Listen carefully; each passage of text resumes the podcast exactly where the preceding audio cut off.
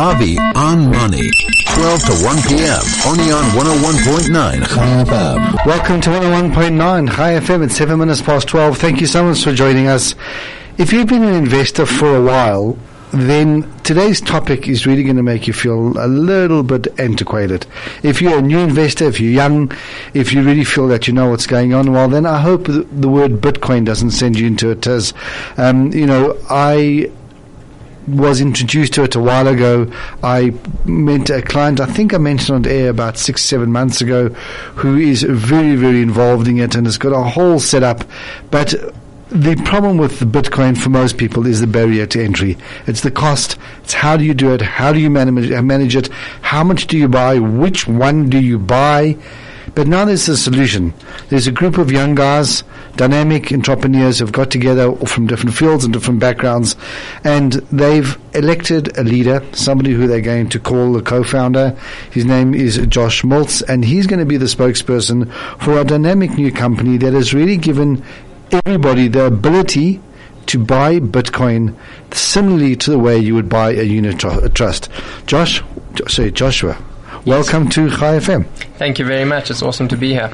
If I call you Josh, am I in trouble? No, that's perfect. Good, good. But as I said to you, um, you know, off air, is that it's a bit of a challenge, this partic- particular topic, because it's new. Don't people don't really know who it is. I think we've got half the listeners thinking, "Well, this is going to be a long interview because we don't really know who what it is."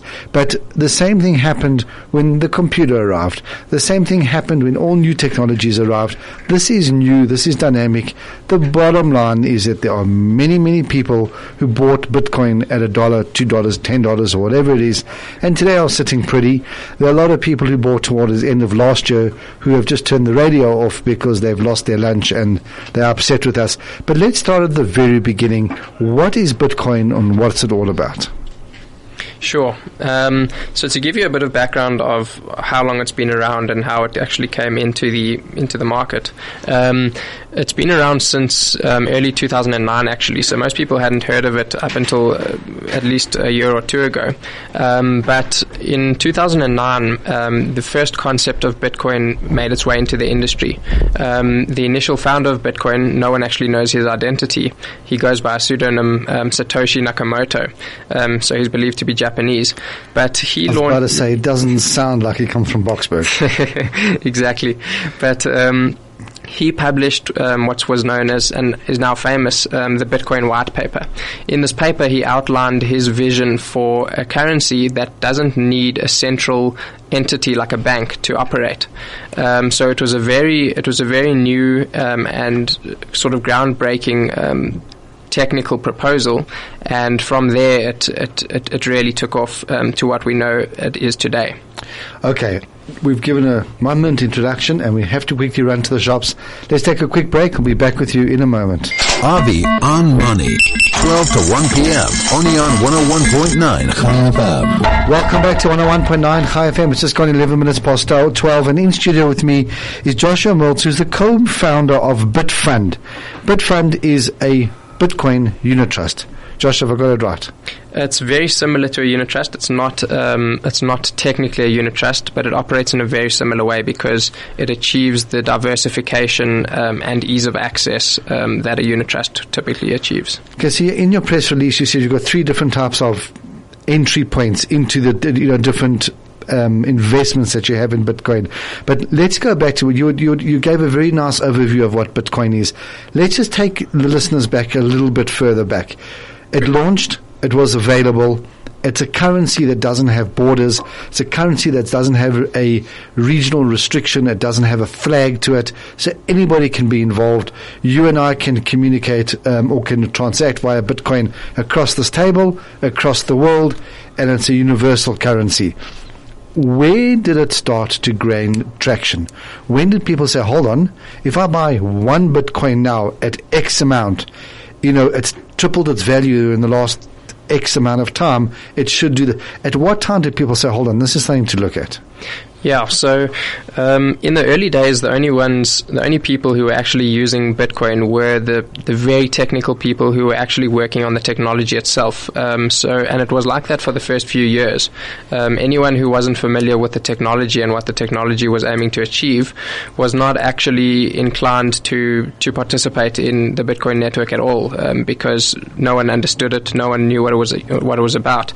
Um, but as the years progressed and the technology developed, um, and started gaining a little bit more traction, um, this started to change. So um, in 2013, 2014, um, there was uh, significantly more adoption. Uh, Bitcoin was making the news every every so often. It wasn't just sort of um, being heard of only in the very tech uh, sort of circles, um, and and since then, um, it's sort of been on an upwards tra- trajectory in terms of adoption and and mainstream um, sort of uh, um, popularity. Um, sort of culminating to what we saw in 2017, um, because in 2017, um, almost everyone heard of Bitcoin at some at some point. Um, still, it's still very um, misunderstood, and not a lot of people understand the technology. But anyone who hasn't heard of Bitcoin now is is almost um, sort of living under a rock. living under a rock, um, and I'm sure many would agree. But in terms of adoption, in 2017, we saw some incredible things because not only was your everyday person now being made aware of Bitcoin and starting to to um, take some sort of interest, but institutions started taking notice. Um, the, the, the incredible gains that the cryptocurrency market saw in 2017 it was now you, you, had to take note of it if you were in any sort of financial um, institution, and so institutional adoption has now begun to slowly, slowly start creeping in, um, and we think at Bitfund that this is going to make a massive difference to, to the industry because it's now getting more formal and and it, it's sort of making its way into the into important circles. There's two sides to the whole cryptocurrency environment, if I can put it that way. The one is somebody who goes out and buys a currency so that you have a crypto coin. Um, or you have a portion of that currency which you can now, it has a store of value and you can use it to transact. And there are other people who mine the currency. Now, the first thing that drops, that comes to mind is headgear, shaft, people with lights on the front of their hats. That doesn't exist. Here you've got these I was about to say dark, smoky rooms, but I hope they're not smoky because then you've got a problem. but these are rooms with computers in them that look like something out of Star Wars. How does mining currency work? I think everybody can appreciate having a piece of the pie, but how do you mine the currency? So, to understand mining, um, is actually very helpful for understanding how Bitcoin and other cryptocurrencies work. So, it was a good general. question. Is that what you're saying? That's a very good oh, question. Good. Okay.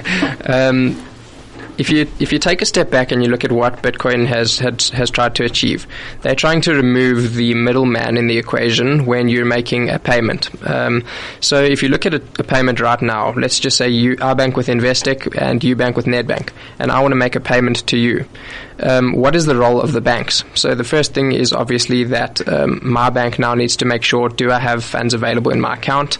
Um, am I on any sort of is my account frozen for any reason? Is there anything that would prevent me from making that payment? They then need to make sure that um, there is a there's a method that they can facilitate the payment from Investec to Nedbank. Once that's all gone through, they need to now make the, the associated transaction in their database. And so basically, they have to subtract um, the payment from my account, and Nedbank has to um, add the payment into the account of the recipient. So the bank is, is, is, is in control of that entire process. Now, if you want to remove the bank from that equation, um, there's, a, there's a number of problems that you have to solve. Um, the key problem is that um, who's now going to be processing that transaction? Who's going to be storing the information relating to my account?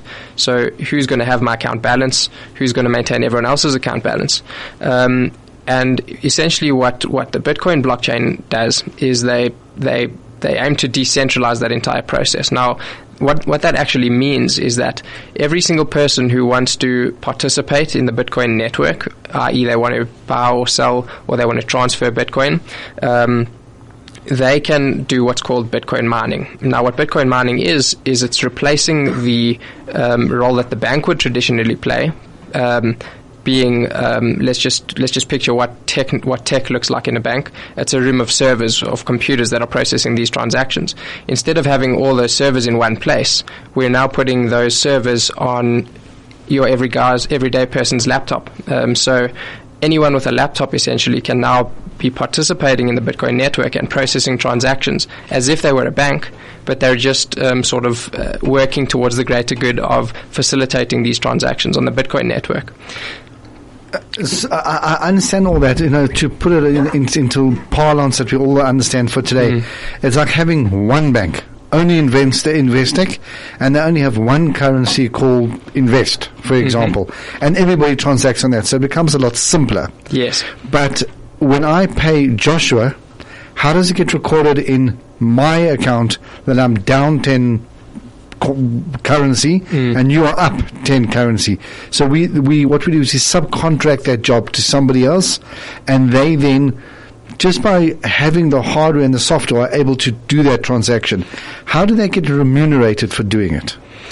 Yeah, so that's exactly the way it works. Um, and the process that you just, just described is actually mining. Um, so what they get in return is by processing that transaction, they are now entitled to a certain fee that was part of that transaction. So if I'm sending you one Bitcoin, you'll actually receive zero point, let's call it triple nine Bitcoin. Correct. And the difference there will go to the miners, the people who are processing that transaction and replacing the role of the bank. Um, and as a result, they can earn an income just by processing transactions. They don't necessarily need to be um, sending Bitcoin or, or, receiving Bitcoin themselves. Instead, they're um, facilitating this transaction and they're being remunerated in Bitcoin as a result. And that's what mining is what I want to do is spend the next few minutes just going into it, understanding it. So if anybody is interested, they've got a, a, a more a broader idea. But what we again we were discussing before we came into studio is that towards the end of last year, people with significant banks of hardware and software were making a lot of money. Today, they're not necessarily making a lot of money. So, from what I understand, what, from what you just explained, that's a direct correlation, not so much to the value of a Bitcoin, but to the transactions that were happening. Yes, so um, the amount that you're earning as a miner is completely dependent on um, the price of Bitcoin because you're being paid in Bitcoin, right? As well as um, how much in demand um, your services are at the time. So if the if the Bitcoin network is very very active and there's a whole lot of transactions happening um, all the time, in other words, people are sending a lot of Bitcoin. Um, you'll end up earning more because there's there can be a premium on the fee because people want their their transaction processed faster. Um, it's it's an open market, so you can you can pay miners whatever fee you want to if you want to speed up your, your payment. Josh, let's take a quick break. Um, I would like to keep talking, but unfortunately, we need to go to the shops. Let's take a quick break. We'll be back with you in a moment. Avi on Money, 12 to 1 p.m. only on 101.9 Chai FM. Welcome back to 101.9 Chai FM. And if you've just joined us, we are talking Bitcoin, but not necessarily Bitcoin, how the average man or lady in the street can get involved in Bitcoin without being an expert. Just like you're not an expert in equities, in currency, in um, different unit trusts, but you can go along and buy the unit trust that appeals to you. Now there's an ability to go and buy a participating um, product that allows you to in- invest in Bitcoin without actually going to buy it yourself. There are a group of young entrepreneurs got together. They call themselves Bitfund, and um, they have put together this uh, this ability. I think Josh will explain a little bit more exactly what it is. But for somebody sitting and listening and saying, I've got a thousand rand, it's burning a hole in my pocket.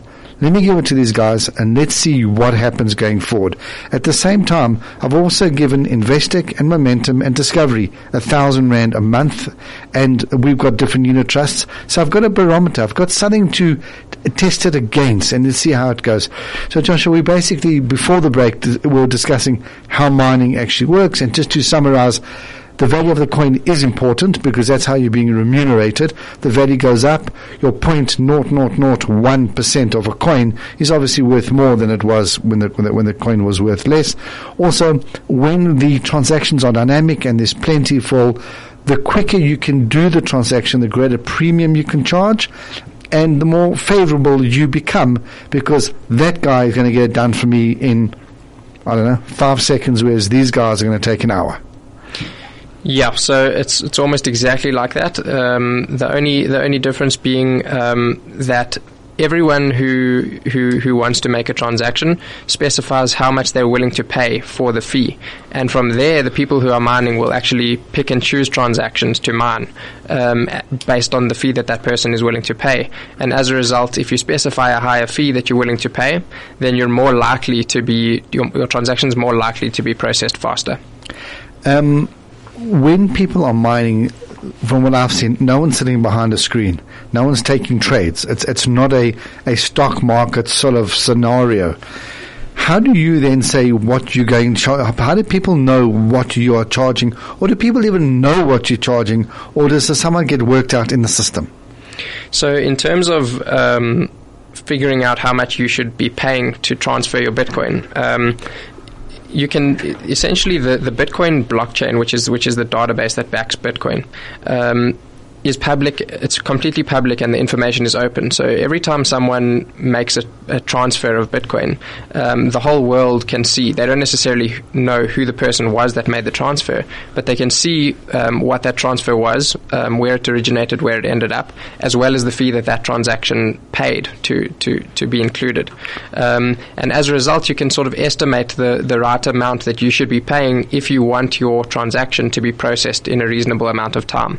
Um, and and and that's all achievable because the information is all public knowledge. Um, that's very different, however, from figuring out how much the Bitcoin that you're transferring is actually worth. Um, that that process is is is much more like a traditional market. Um, to figure out what your Bitcoin is worth, you basically have to figure out how much someone's willing to pay for it. Um, there's a number of ways to do that. Um, Bitcoin in the early days was was not trading in very many places. Um, to buy Bitcoin, in some cases, you actually had to know someone who owned Bitcoin, and at that point, you could approach them and say, "I'm willing to pay you this much for your Bitcoin." Um, but a lot has changed since then. There's been a lot of development um, in the industry, and there's now exchanges that are based all around the world that facilitate the trade of Bitcoin um, between two individuals. Um, if you if you look at all of those markets and you figure out um, how much people are buying and selling this, this this coin for on average, you can figure out what your Bitcoin is actually worth because you know there's a world of people around there, a world of people out there who are willing to pay this price for the Bitcoin. It's, it's pure, unadulterated, un- unfettered economics. Exactly. Buy and sell, demand and supply, as simple as that. Spot on. Great. There are there's Joshua Miltz, there's Jonathan Ferrer, there's Bradley Goldman, and there's Dean Joffe. I think if we add all four guys' ages together, we won't get the age of a normal fund manager at a normal bank, which is incredibly refreshing. Young guys, all the two of you are qualified. They are sitting in the studio, um, and uh, not with six weeks degrees. Uh, you know, it's something that you've really worked hard at. You've decided to leave formal employment. You've decided to leave the security of getting a job and climbing the corporate ladder. You've all swapped your ties for t-shirts and your socks for almost no socks. And you're now sitting here and you've formed this phenomenal in, um, organization. I've had a look at your website. It seems like things are happening. But how did you guys get together? So we actually were at school together at King David Linksfield. Um, from there, we went our separate ways. To be honest, were they very excited to see the back of you when you guys finally left? Some of us more than others. um, but um, after school, we went on very different uh, trajectories. I'm a software engineer by background. I studied at WITS. Um, Jonathan Ferrer is an actuarial analyst, um, also WITS. Um, Bradley Goldman is a trainee accountant. He's finishing his articles now. Oh, brilliant um, and um, Dean Joffe is a candidate attorney. So four very different roles, but four key roles, I would say, for, for a business of this type. Because without any one of us, I think there would have been a million issues that we would have had to solve that we wouldn't actually have known how to solve. Um, after varsity, uh, three out of the four of us went into corporate jobs. Um, I went I went to a different startup. We were there for uh, two or three years um, each each of us, um, and from there, um, around the middle of last year, we came up with um, what you know today as Bitfund. Um, how we got there was actually it's an interesting story because each of us um, sort of independently became very interested in cryptocurrencies over the last few years. And eventually we reached a point where we came together and we decided it's a very new market and it's very difficult to predict what's going to happen. And so as a result, we want what, what we know in the traditional markets as an index. We want to be able to buy the market. Correct. Um, and there's nowhere to do that at the moment. Um, so we decided the four of us would put some money together. We would put that money onto a crypto exchange and we would buy a bunch of different cryptocurrencies. What we realized very quickly was that became a logistical account, an accounting nightmare. And a legal nightmare. And a legal nightmare. We didn't know who owned what. We didn't know where the funds were sitting. Um, we didn't know how our portfolio was performing. And after a few weeks, our portfolio, because of the volatility of the market, our portfolio was extremely overexposed um, to specific currencies that had outperformed the rest of them. And so we realized very quickly that we not only had to solve those those issues I just mentioned, we also had to make this portfolio rebalance because if you don't do that, then your your portfolio becomes unbalanced very quickly in such a volatile industry. And so that's where we came up with the idea for Bitfund. Um, almost immediately, because I'm a software engineer, we came together with our plans and we started development on, on the platform. We refined the idea, what sort of key features it has it has to have, um, and towards the end of last year, we were ready with our initial MVP product that we then were able to open up to friends, colleagues, um, family members who were interested in investing. Okay, so people are listening to us here. They've heard the story. Sounds all good and well.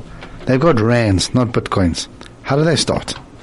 So it's actually very easy to get in with rands. It's one of the key um, focuses of ours because um, in almost all cryptocurrency products that you see out there today, you have to figure out how to buy Bitcoin or Ethereum and then invest it in this product. With us, it's a matter of doing an EFT, extremely similarly similar to um, what you would see in a traditional asset management firm. Um, once you register an account online, you get to see all of the portfolios that we offer. You can also create your own portfolio, and from there, it's literally a matter of making an EFT to our FNB bank account. You put your reference in, and it's done. Are you regula- regulated by any financial services boards, stuff, or anything like that?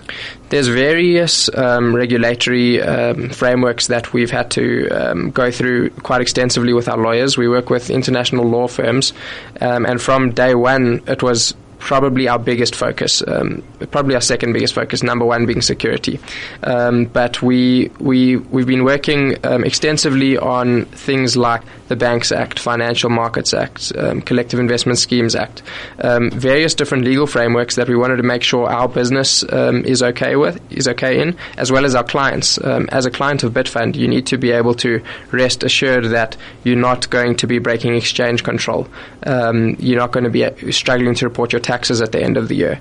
Um, and so compliance and, and regulation is something that we actually um, pride ourselves on. It's one of our key value propositions.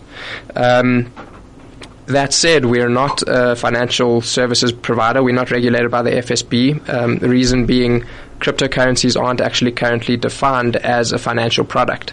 Um, we expect that to change sometime in the future, and at that point, we'll be able to um, be regulated be regulated by the FSB. Um, but for now, um, that remains a, a, license that you can't you can't actually get um, for cryptocurrencies. And you're not necessarily giving advice; you're just giving a platform. Absolutely. We don't give any advice at any time. Um, we've got these portfolios that people can invest in or create their own, but that's at their complete sole discretion. Um, we, we never give financial advice. We never uh, say this cryptocurrency is going to do better than this cryptocurrency. Um, it's really just a product that facilitates the easy investment uh, into this exciting new asset class. Do you have the ability to take ongoing funds, recurring funds? I can set my my um, internet banking to pay you guys 5,000 Rand a month? We do. So if you do set up a recurring payment to us, it will automatically get um, allocated to your portfolio. We currently don't have debit orders set up, but that's something that we're looking to add in the very near future. Okay. Um, I've looked at your website. I've gone back onto it. I'm looking at it now. Everything's in decimal places. So 0.001 BTC, which stands for Bitcoin, I take it. Yes. What is the current price of a bit one coin today? To buy one whole Bitcoin, you're currently looking at around 112,000 Rand um, for one. So it's a very high number, but what, what people don't actually always know is that you don't necessarily need to buy a whole Bitcoin to, to invest in it. Uh, Bitcoin is divisible up to eight decimal places, and that's why you'll often see the 0.00, however many zeros. Um, and as a result, um, you don't need to make such a large investment to, to get into that into that asset. The interesting thing about Bitfund is that um, all of the assets on our platform are actually further divisible um, because we have the benefit of having multiple clients who may who may want part of a single um, cryptocurrency. We can divide that up as much as we want, as long as we account for who owns what pieces of that asset. So you've really made it absolutely accessible in rands by the average person. When when somebody looks at a normal investment, one of the things I always encourage people to ask is, what is the benchmark? What are you looking to achieve? What is the fund manager's job? You know, I know you're taking my money, but who, what, where am I going to be able to judge you against? What are you looking to achieve? Da da da da. You guys, how does it, how does benchmarking work with you? How do I say to you, okay, well, I've got three choices. I can put the money under my mattress. I can put my money into a normal unit trust, it's an equity unit trust, or I can come to you. Under my mattress, theoretically in the bank, let's say, uh, I can be quite comfortable with three and a half, maybe four percent, and then I can that I can sleep with. A unit trust a lot more volatile, but I'd like to beat inflation, let's say by two percent, so let's say eight percent net over a rolling three year period. What am I going to get from you guys? The first thing you're going to get is more volatility than a unit trust. So cryptocurrencies are a very new asset class, and as a result, they are up and down all the time. If you're not, if you're extremely risk averse and you and you you sort of um, aren't interested in in an asset class that's going to be um, wildly volatile, then cryptocurrencies, in fact, probably aren't for you. But at the same time, if we're going to be sort of benchmarking returns, we often say it's not actually fair for us to compare to traditional asset to traditional asset classes because if you put a graph if you put two graphs over each other since let's say the beginning of 2017 you won't even see the traditional graph on that graph because it will be so close to the bottom um, cryptocurrencies in 2017 the returns were in the thousands of percents. Now, we're definitely not saying that it's going to continue that way. Um, returns like that are almost certainly not sustainable, but um, it's to, to benchmark a business like ours or a product like ours, you actually have to find a new way because the returns have been so crazy over the last few years. Um, what we like to do is we benchmark our different portfolios against the return of Bitcoin itself. So if I'm going to just buy Bitcoin, let's say on Luno, um, why should I rather put this into a portfolio of Bitfunds? Now, the only reason that that would make sense would be if our portfolios actually outperform Bitcoin. And as a result, what we what we've done is we've taken um, the backdated performance of our different portfolios, and we've compared that to how would I have performed if I was simply holding Bitcoin. And in all cases, our portfolios have outperformed Bitcoin since the beginning of 2017. Um, and we hope, we certainly hope, we can't guarantee um, that it's going to continue that way in the future. Um, but if you were to look at the graphs themselves, um, the balanced 10, for example, um, achieved almost double the returns of Bitcoin alone.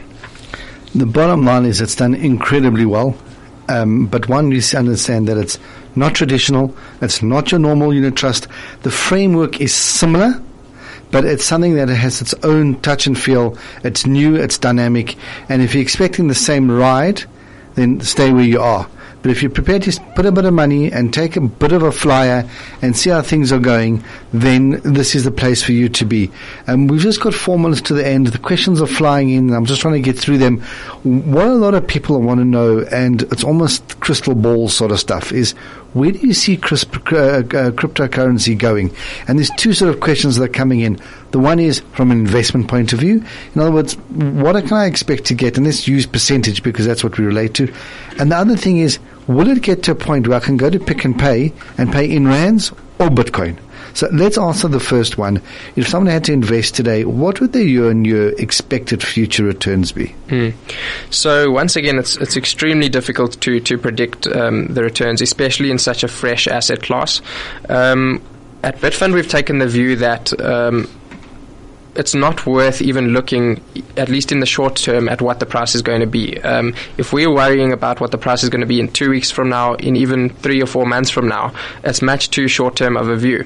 Um, we've taken the view that um, cryptocurrencies and blockchain technology is so revolutionary in its nature. Um, in fact, many call it the, the, the new internet um, because of how groundbreaking the technology is. If you're going to take the long term view and belief in the technology itself, then the, the short term price movements are, are, actually not so relevant. Um, we're in it for the long term. It's, Im- it's almost impossible to, to, to sort of um, predict what that is going to translate to in terms of a percentage. We certainly certainly um, think and hope that it's going to be very, very favorable, at least over the next few years. Um, but once again, we can't guarantee that. Um, but as an asset class itself, there's there's so much that's going to be happening. I would say in this industry. I mean, um, blockchain technology can solve um, traditional asset management type problems. Um, you can tie the value of a property to something that's based on the blockchain, for example. You can record all of your assets on the blockchain, and that can be what defines who owns what. Um, so it's not just going to be in future about the, the, the value of a specific cryptocurrency. It may also be that real world assets are tied to the blockchain. So there's a huge amount, I would say, that's going going forward that's going to be happening in the in the blockchain space, um, particularly in the on the investment side. Um, and so, in our eyes, it's a great time to get in. Um, not financial advice and no guarantee of returns, but uh, that's the view we've taken. And it's the ability to get in right now at the given price, and we're not looking at the price. You know, this is what it is. It's a it's an ability to participate and to hold it going forward. Exactly. Great, Joshua. Let's take a quick break. We'll back, be back with you guys in a moment. Avi on Money.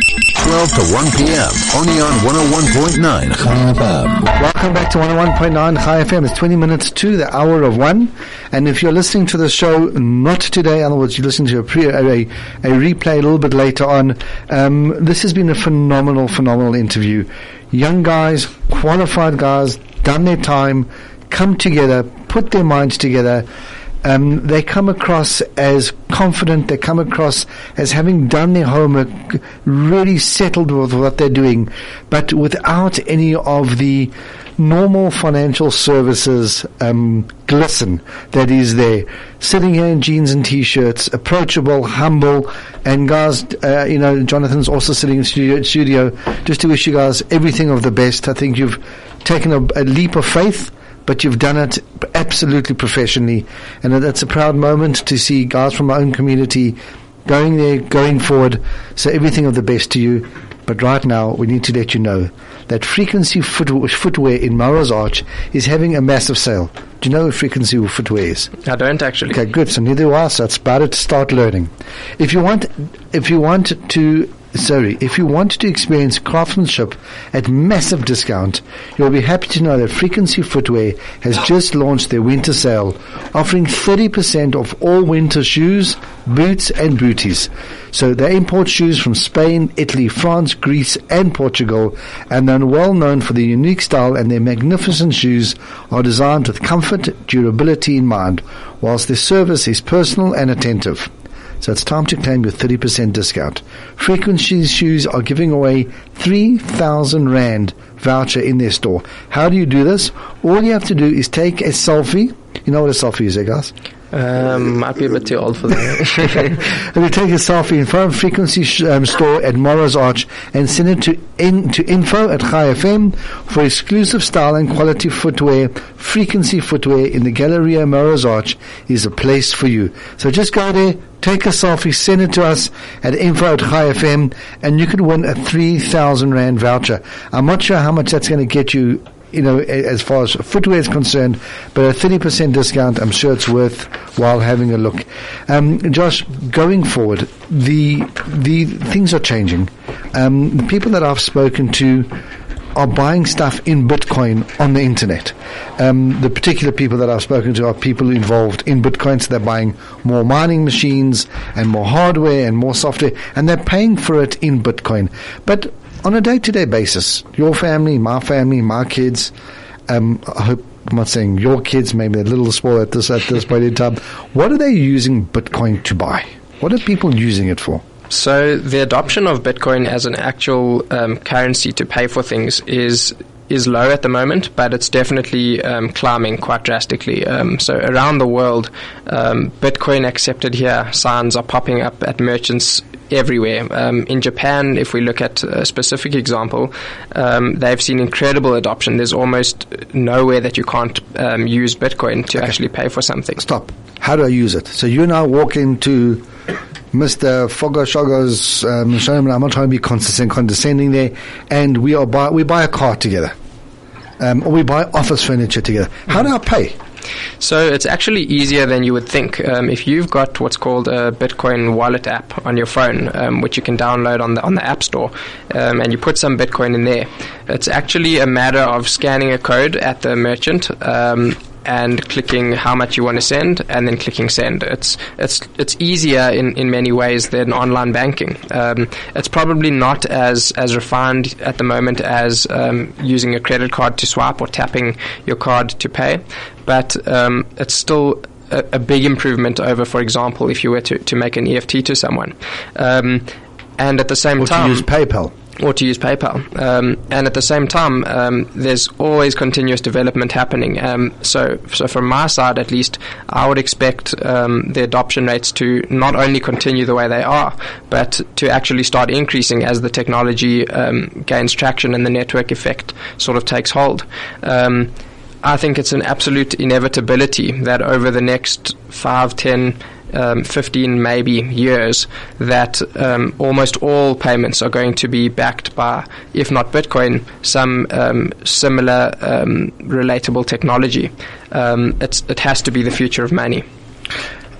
Let's say we're buying equipment. Uh, you said a Bitcoin's 128,000 Rand. So let's round it off to 120 we go buy equipment for 60,000 Rand. That's half a Bitcoin. I need to transfer half a Bitcoin into my app.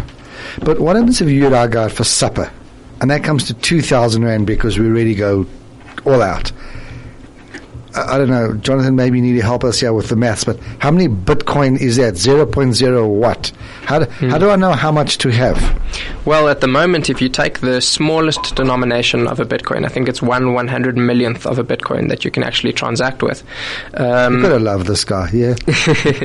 you can actually you can actually pay a fraction of a cent if you were to use rand cents, for example, okay. using Bitcoin. So it's it's currently far more um, divisible than traditional fiat currencies in that way.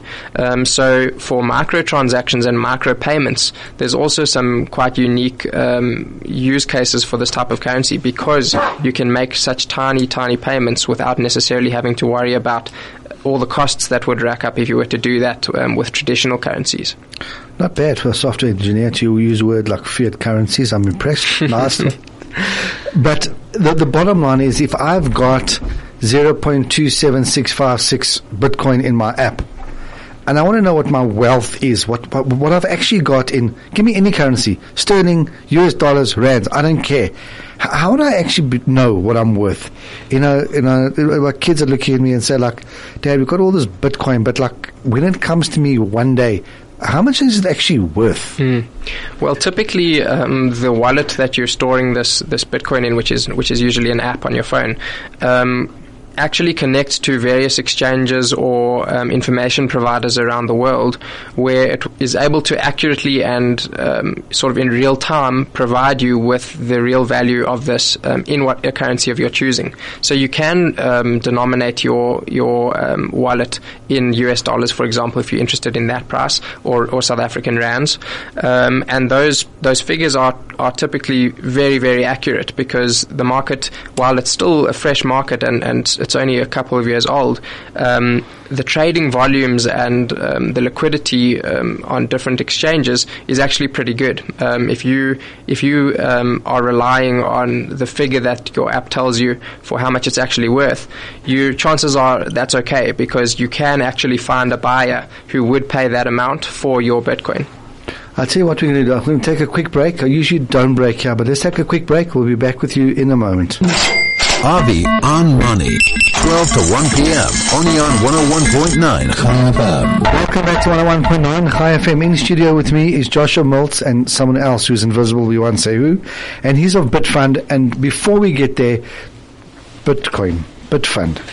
Talk Yep, to us. Sure. Um, so to expand a little bit more about what we're trying to actually achieve at Bitfund. Um, in that exercise that I mentioned earlier, where we went in our personal capacities to try buy different cryptocurrencies um, and then keep track of it on an ongoing basis, um, a lot also went wrong. We had to figure out which exchanges can we buy the different cryptocurrencies that we want on. Um, we had to not make the mistake of um, transferring cryptocurrencies to an incorrect address. That's an irreversible transaction, and your money would be lost. Um, we had to um, make sure that we were able to rebalance our portfolios every week, and so um, in doing in sort of going through that exercise, we um, we sort of um, outlined exactly what we wanted to achieve with Bitfund, and we think we've done that now. Um, what happens at the moment after you um, invest some money in one, into one of our portfolios is it gets automatically deployed into the various underlying cryptocurrencies for you. Um, you're able to see um, your dashboard, which will contain the different cryptocurrencies that you hold, how they're performing, um, what your total value of your portfolio is. We've got real-time pricing so that you can you can always be aware of how your portfolio is doing. Um, and the other thing that we take care of, which is very important, is the safe storage of your cryptocurrencies. Um, I'm sure many listeners have seen in the past um, exchanges getting hacked. Um, in fact, earlier this year, a Japanese exchange was hacked for almost $500 million worth of cryptocurrency. Now, that represents the biggest theft in human history. There was once an art heist for, I think, around $300 million, but nothing has ever been stolen to that value in our history. Um, so clearly, there's there's some work that has to be done in terms of keeping these currencies safe, and so um, security being the number one focus of Bitfund. Is something that we take extremely seriously. What we actually do is we store all of our clients' cryptocurrencies on what's known as a hardware wallet. It's a physical device that um, you have to have control of in order to be able to transact. And we actually put these hardware wallets in physical vaults at, at financial institutions. So it's now not only a matter of getting hold of the device, you actually have to physically gain access to it.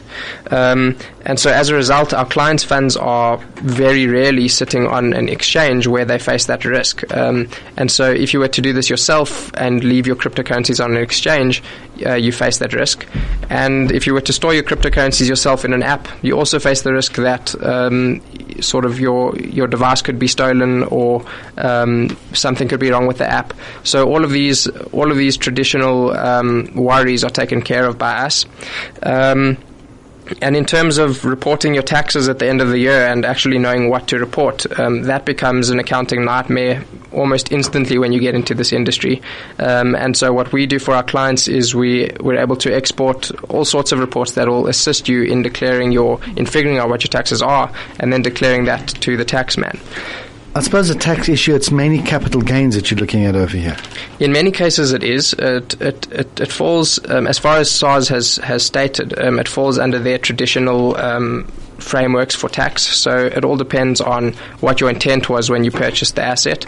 If you're sort of day trading it and trying to derive an income from it it would likely be um, it would likely fall under income tax and be taxed appropriately. But in many cases people are buying this thing and almost all of Bitfund clients are buying it for the long term. So um, they may be holding it for years and in that case it, it would sound like a capital gain. And if you're a miner, if you're a miner, um, it's it's it's more likely to be on the income side because you are um, actively trying to um, derive a, an income out of this thing. You you can figure out what your margins will be, and you'll um, get all of these. By, by, you'll put you'll outlay that capital, but your intent is to to derive a constant stream of income. correct. Um, but you, what we always advise our clients um, to do anyway is to speak to a tax practitioner in these cases because it is a new industry and there's not too much information about it out there. So you don't want to make a mistake um, with your taxes. Joshua, people are asking one SMS after the other, is it worthwhile spending the capex to become a miner? I know it's an open-ended question. and We've got about two minutes to answer it in. Mm, it's at the moment it's very debatable. Um, I think um, at Bitfund we don't actually offer mining services. Um, it's not a, a, an, an, industry that we sort of see ourselves as experts in. Um, we do work very closely with with a company in the industry called Uhash, um, uhash.io. I'm sure they'll tell you that it's very worthwhile, um, and they'll probably have their reasons for it. Um, I wouldn't be the best person to comment on it though. Um, so if you want to check them out, it's www.uhash.io. Um, but mining traditionally has has been a uh, historically has proven to have some very good performance, um, especially because you end up getting paid in a currency that's performing very well. Um, but it also has a, a, self-sustaining effect on the network because you're actually assisting by mining. You're assisting the network to grow, so you're actually facilitating um, the growth of this network and making it more useful. Um, so many people see that sort of philosophical side of mining, um, where you're not just buying this asset, you're actually contributing to the economy or the, the technology behind it is it almost like you know the more people in the economy, the more people spending money, the more money goes around and the more money grows. So the more people mining, the more the currency is available. Yes, and the, in fact, the more secure the currency is. Um, the more miners you have, um, the more resistant the network is to to sort of um, any sort of malicious plays. Um, these days, the network is massive, so Bitcoin is is extremely secure. Um, but as a miner, you're contributing to that. Where do people find you? Our website is www.bitfund.co.za everything happens online. So you register your account and you get verified all online. Um, it's a quick and painless process. Even people who aren't necessarily keen on making a deposit, I would suggest making an account just so they can see what's out there. And if they ever change their mind and want to make a deposit in future, they've got the account open. And they make a deposit by making you a beneficiary on the internet banking and just paying it in. Exactly. Will be an, inter, an immediate SMS of, of acceptance that you've got the money? Will there be email statements? How does it work? We'll notify you as soon as the money has reflected. Um, we bank with FNB. Um, other banks, we've seen about a day of uh, time to reflect. Um, but typically, once we've got your your deposit, um, your portfolio will be allocated within one business day, and you'll see everything in your dashboard. What's the minimum a person can put in? The minimum is 1,000 Rand. We've seen a huge amount of deposits of that value. We've also got clients depositing in hundreds of thousands of rands. So it's really for, for anyone. Joshua Miltz, Joshua Ferrer, Jonathan Ferrer, Bradley Goldman, and Dean Joffe. Well done, guys. As we would say, kol hakavod, well done for taking the leap. Thank You've you. done your homework. You've come across incredibly confident, um, mature in the interview, and I'm, I'm, not trying to be funny. Um, you are young guys, and there's just a tremendous amount of security that I get by speaking to you because you've done your homework and you know what you're doing. We look forward to seeing you in the future, seeing you in studio, letting us know how well you've done, and when you list, please remember us. Thanks so much. Have Thank a great so day. Goodbye.